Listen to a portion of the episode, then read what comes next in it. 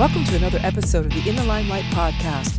I'm Clarissa Burt, founder of In the Limelight Media, where we enlighten, entertain, and educate our listeners. You are tuned in to BookSmarts, Authors on Show with Cristina Francy. Enjoy. Hello, and welcome to this episode of BookSmarts, Authors on Show, a creation of Clarissa Burt, founder of In the Limelight Media. I am your host, Cristina Francy, and today I'm so thrilled to be interviewing Maria Mantoudakis, who is a best-selling author, award-winning inspirational speaker, and a personal development trainer of more than 20 years. Maria, it's such an honor to have you on. I'm so excited to talk about your book. But before we dive into it, can you give the audience a little bit about your background and how you got to the point of creating Tsunami to Greatness? Absolutely, absolutely. So, Cristina, what a privilege to be with you today on the show. Thank you. So what got me into personal development? For 14 years, I was teaching the Dale Carnegie course. Mm-hmm. And at the end of the class, I always had a story, and people started calling it Maria's Stories, and people started saying, boy, you should publish, the stories, you should write a book. Somehow one of those participants met with my publisher. So I received the call saying, Maria, you should write a book. And I'm like, okay.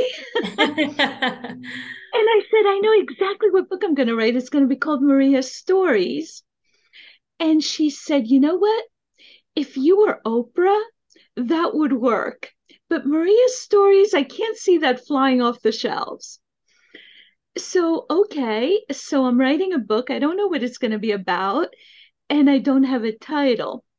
So a couple of weeks later, she invited me to an event. Mm-hmm. And during that event, there was meditation, and during the meditation, I started hearing tsunami. It was not good. You don't want to hear that word in meditation. Yeah. And I was like, okay, don't freak out. So when I heard tsunami, I said, what does that mean? And I heard greatness. Okay, so I'm still confused. So at the end of the meditation, I went to my publisher, Christine. It was like I kept hearing tsunami and greatness. She said, great, that's the title of your book. So first I had the publisher, then I had the title. I still had no book. Yeah. So a year later, I was sitting at Starbucks, and two young people came and sat next to me. And I was trying not to listen to the conversation, but very quickly I realized that they were talking about taking their own lives. Mm. And Cristina, for the first time in my life, I became speechless. Like something inside of me was telling me, talk to them. Yeah. But I had so much to say. There was so many messages coming up that I became speechless. Mm-hmm. So I took out my computer and I started typing. And that became the book, Tsunami to Greatness. I started writing everything I had to tell them about how precious life is. And boy, do I understand about hitting bottom.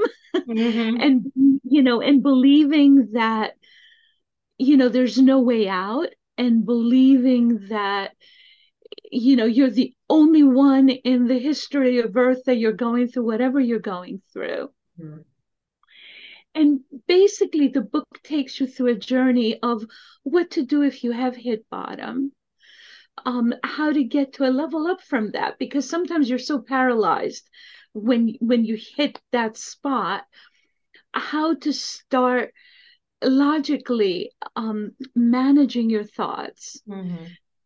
And then it takes you in a journey of loving yourself, understanding the perfection of you and the beauty of you, going into life, going into universal laws, and basically concluding that every time we go through what I call a life tsunami, something overwhelming, something we think we'll never get out of, it's actually the universe promoting us to our next level of greatness, the next version of ourselves. So that's basically the journey of my book. No, I love it. It's so true. And once we realize that we aren't alone in our battles, I think it's easier for people to not feel like such like a victim mentality and help shift the mindset. Because you did bring up something very important. Not that everyone thinks that they're a victim, but you know what I mean? Yeah. You know, and you brought up really important about our thoughts and how important that is to have the life experiences that we dream of and want. So how can you help people, you know, manage these thoughts? And what are your, what's your takeaway on people having like a strong mental mindset when going through the tsunami of life? Right.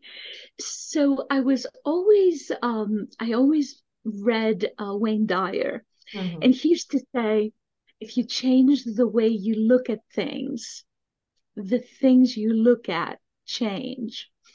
So the very first attempt, like, you know, when you hit bottom and you're paralyzed, right? Like you don't want to get up in the morning, you know, any kind of, oh, you should meditate. You can't even get up in the morning, right? Yeah. You are, you know, so I started with, okay, let's look at this from another perspective. You know, step number one, your thoughts are not you. Mm-hmm. Yeah. Your thoughts are not you. So if you separate all these thoughts that are causing you to hit bottom, and by the way, it's not what's happening that's making you hit bottom. It's your reaction to whatever is happening that's making you hit bottom, right? Yeah, it's not mm-hmm. right.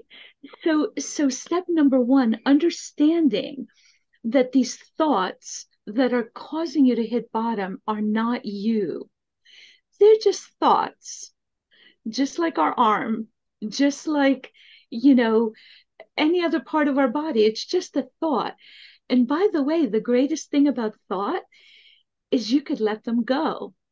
Mm-hmm. So in the first chapter of the book, I talk about, you know, picking up an item. I tell them to pick up a pen, but you could pick up glasses and take all those thoughts that are making you, you know, totally not be able to deal with life and put them in the glasses. Mm-hmm. And once you do, just put the glasses down and they're no longer with you.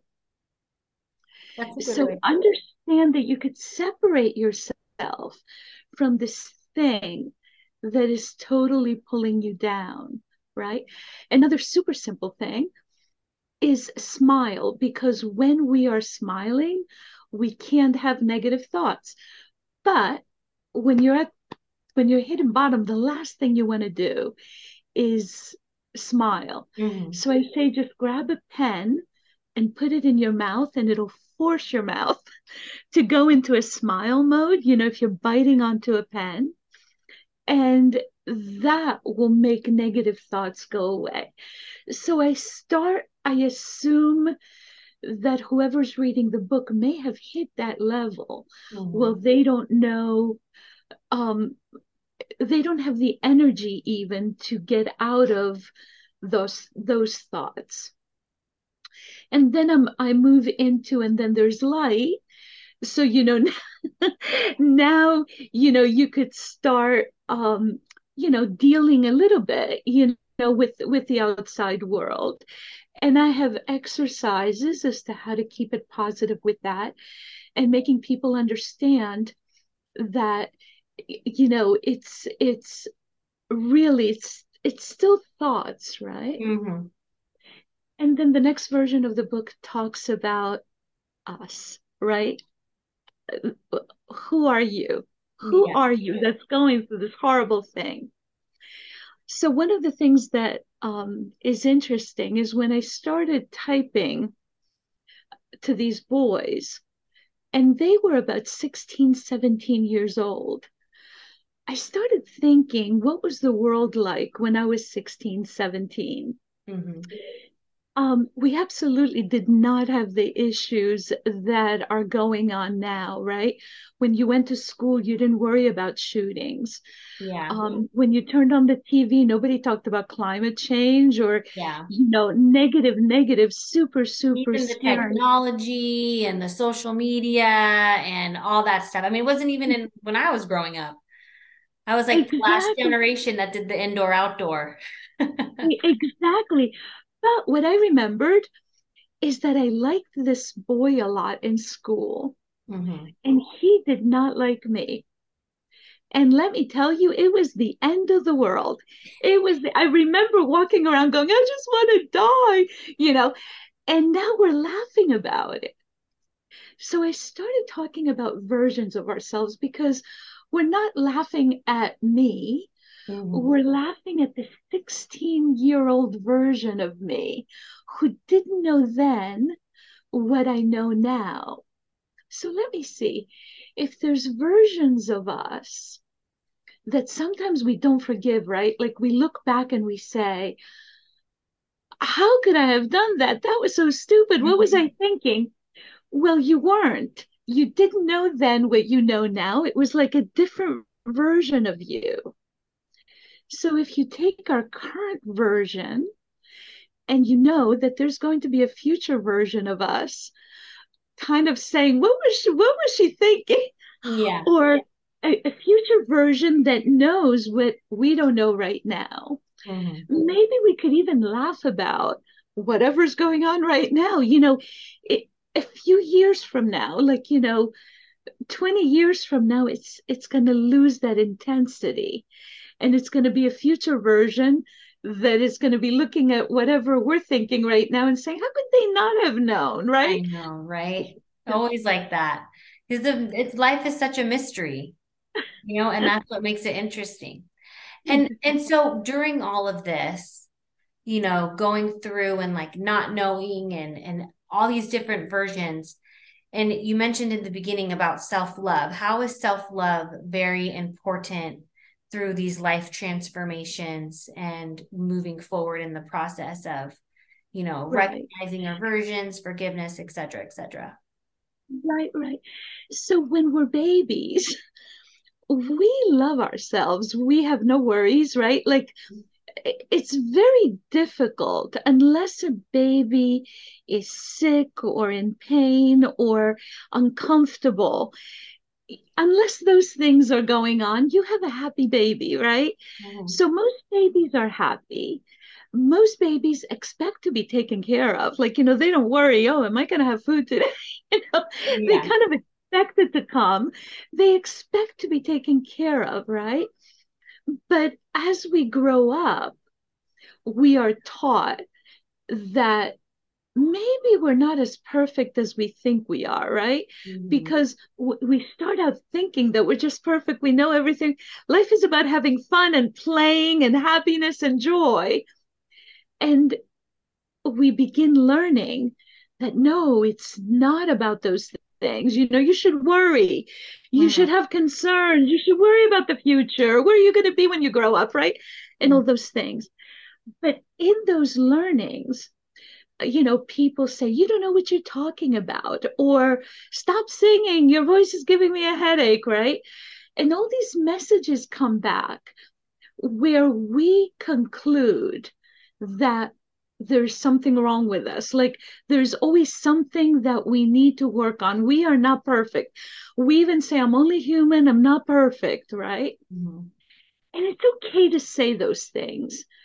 But it's not okay if you say those things and conclude that you are less than anyone or begin not liking yourself. You know, if I only had, you know, if I only lived in a mansion, if I only had this car, you know, if I only lost weight, if I was older, if I was younger, you know. And then you go on and on and on with the conclusion that we're not perfect. So in the book, I start with, let's assume we are perfect. Let's assume that if we were perfect as babies, why would we lose our perfection as we're getting older, right? Mm-hmm. And if you believe in a God, or if you believe in a perfect universe, or in a perfect superpower, would that perfect being say, I'm going to make everything perfect except you? You, I'm going to make imperfect so you could struggle, right? Right. We know that a perfect something can't make anything imperfect. Mm-hmm. So if you're perfect just as you are, let's start loving ourselves. Let's start loving ourselves. Now, I don't mean by that, okay, I'm never going to take another course. I'm never going to learn anything. I'm going to stay this version of me forever, right? Yeah. I'm not saying that. I'm saying continue with your curiosity, continue to learn, but the current version of you is perfect for right now, right? So all we have to do with this version is love ourselves. Now imagine for a minute that if everyone in this world loved themselves, and that gave them the capability to love each other. Mm-hmm. Totally different world, right? Yeah. So, and to be totally honest, Cristina, this is the number one pushback that I get. You know, people get very upset when I tell them they're perfect. And when I tell them that, guess what? If you can't do math, that means you were not born to do math kind of things. You were born to do whatever you enjoy kind of things, yeah, whatever you could do easily kind of things. And guess what? The person sitting next to you, that's the math person. Yeah. Let them take all the math stuff. Exactly. I mean, exactly. Because we all have our own little individual reasons why we're here and our purpose, and all of our gifts and talents are different, and understanding that, yes, we are all one, but we are all unique in that oneness. Exactly. So now imagine if everybody only did things that brought them joy, right? Mm-hmm. And again, what I'm hoping is that even if one person begins to love themselves when they didn't love themselves before, and start spreading the love, right? Because the minute you love yourself, that's how you achieve peace. You know, you're more peaceful with yourself. You're smiling constantly, right? Your mind's quieter. Exactly. Sure. Exactly. Right. So, yeah. So that's basically the concept of loving yourself. And number one, you know, you find your true self that way, because we're meant to love ourselves, and we're meant to take care of ourselves, and to experience joy in life, and to not always be thinking, you know, that we have to fix something in us in mm-hmm. order to find happiness, right? Yeah, no, I love that. Your book has such a great message, and I think it can be very helpful, just like your two examples of ways to kind of like transform your mood with the smiling, with the pen in your mouth. That's something that I've never heard before. So I think you have like really, you know, unique tools to help people kind of adjust and get through the tsunamis that they're going through. So if people in the audience want to connect with you, how can they connect with you, and how are they able to get their hands on the book? Right. So my book is everywhere. It's on Amazon. It's at all the bookstores. And the way to connect with me is I have a website. It's my business is called Recreate Success Now. So basically, I come from a perspective of at some point we all had success. And then as we get older, we begin losing our way as to how to find that success again. So you could find me on recreatesuccessnow.com. Awesome. Well, Maria, thank you so much for this fruitful conversation. All of her links will be down below in the show notes. Don't be shy. Go say hi. And thank you, everyone, for listening to this episode of Book Smarts, Authors on Show, a creation of Clarissa Burt, founder of In the Limelight Media. And I'm your host, Cristina Francy. And thank you all for listening. Thank you so much, Cristina. Thanks for listening to this episode of Booksmarts Authors on Show here on the In the Limelight Podcast Network, where we enlighten, entertain, and educate our listeners. Please remember to like, share, and subscribe, and don't forget to tell your friends.